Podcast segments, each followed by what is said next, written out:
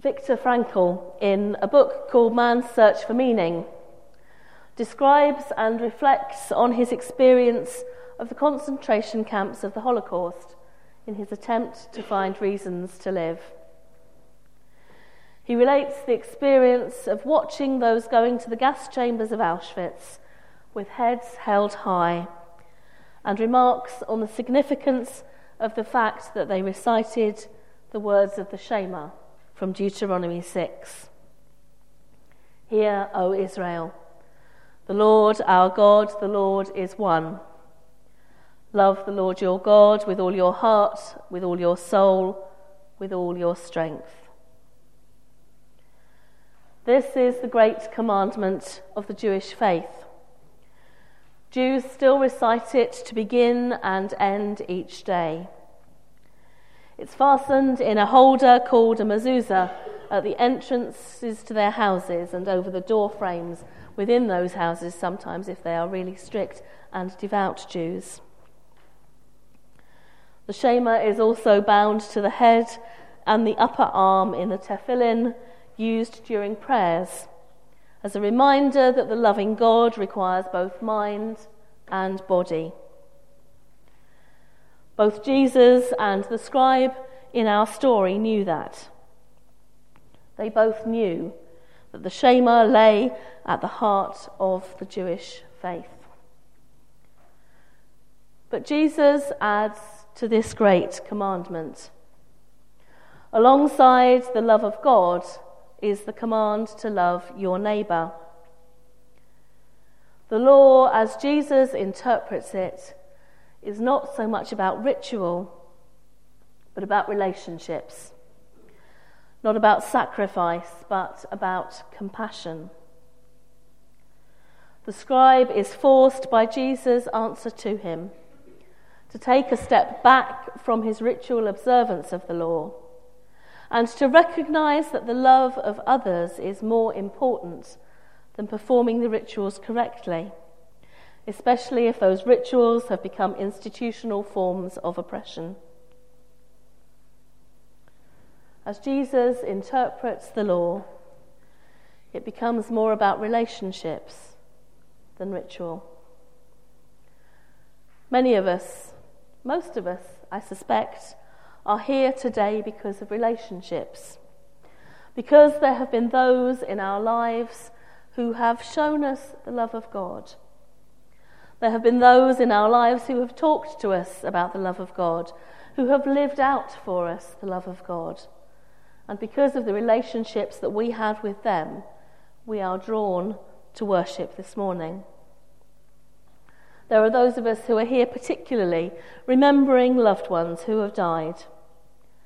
And we're here because we were in relationship with them, and they were and are in relationship with God we recognize and salute those who lived out Jesus' invitation to love the Lord your God with all your heart, mind, soul, and strength, and to love your neighbour as you love yourself. We give thanks to him for their example of Christian life, faith, and love.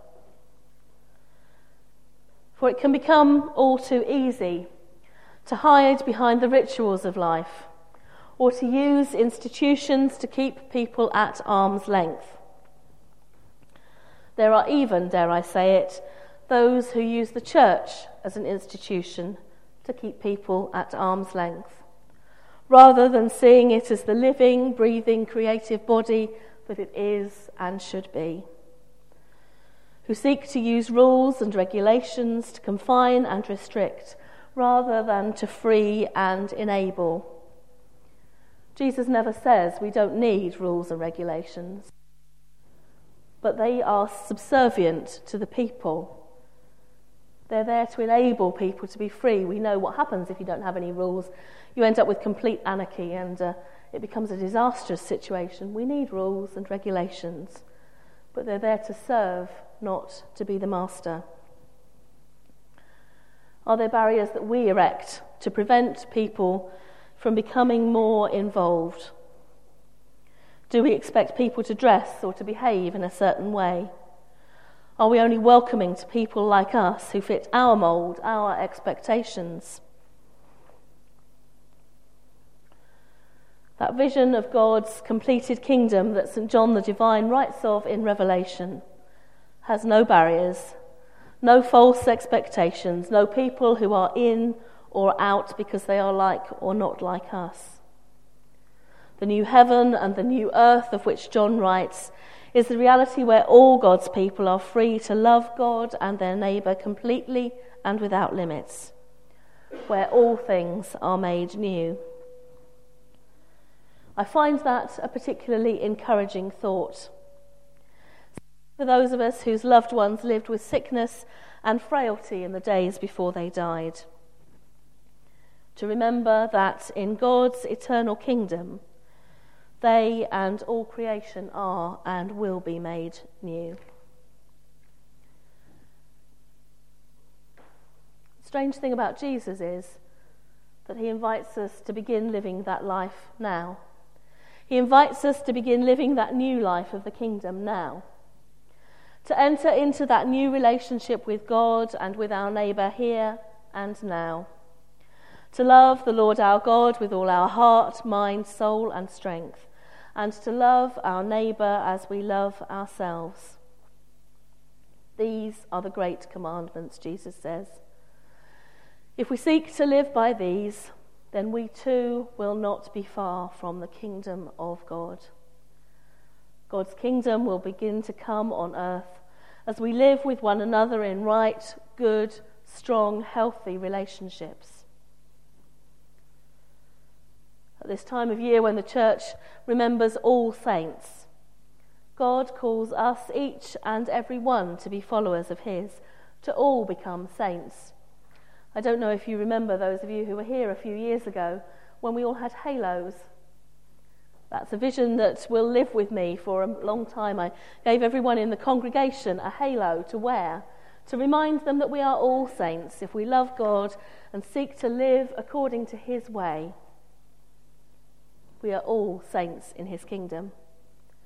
That's what this season is about, remembering those who have lived that way, who have sought to live that way. And we all had a halo, and they, people sat there and we sang, and it was just glorious. It is one of those moments that will live with me wherever I go in the future, whatever happens in the future. That vision of his people here wearing their halos singing is a very special one. God calls us all to be saints in his kingdom, to have no barriers, no divisions, simply love him and love our neighbour I hope that might be our resolve today. We've thought in our worship about those who have lived like that, as we've used those physical, tangible gifts, how we might be like gates, open and welcoming people into God's presence. How we might be a support to people on the pathway towards God. How our lives might sing of God's glory and make music in His presence. May we all resolve to be saints, loving God and loving our neighbour.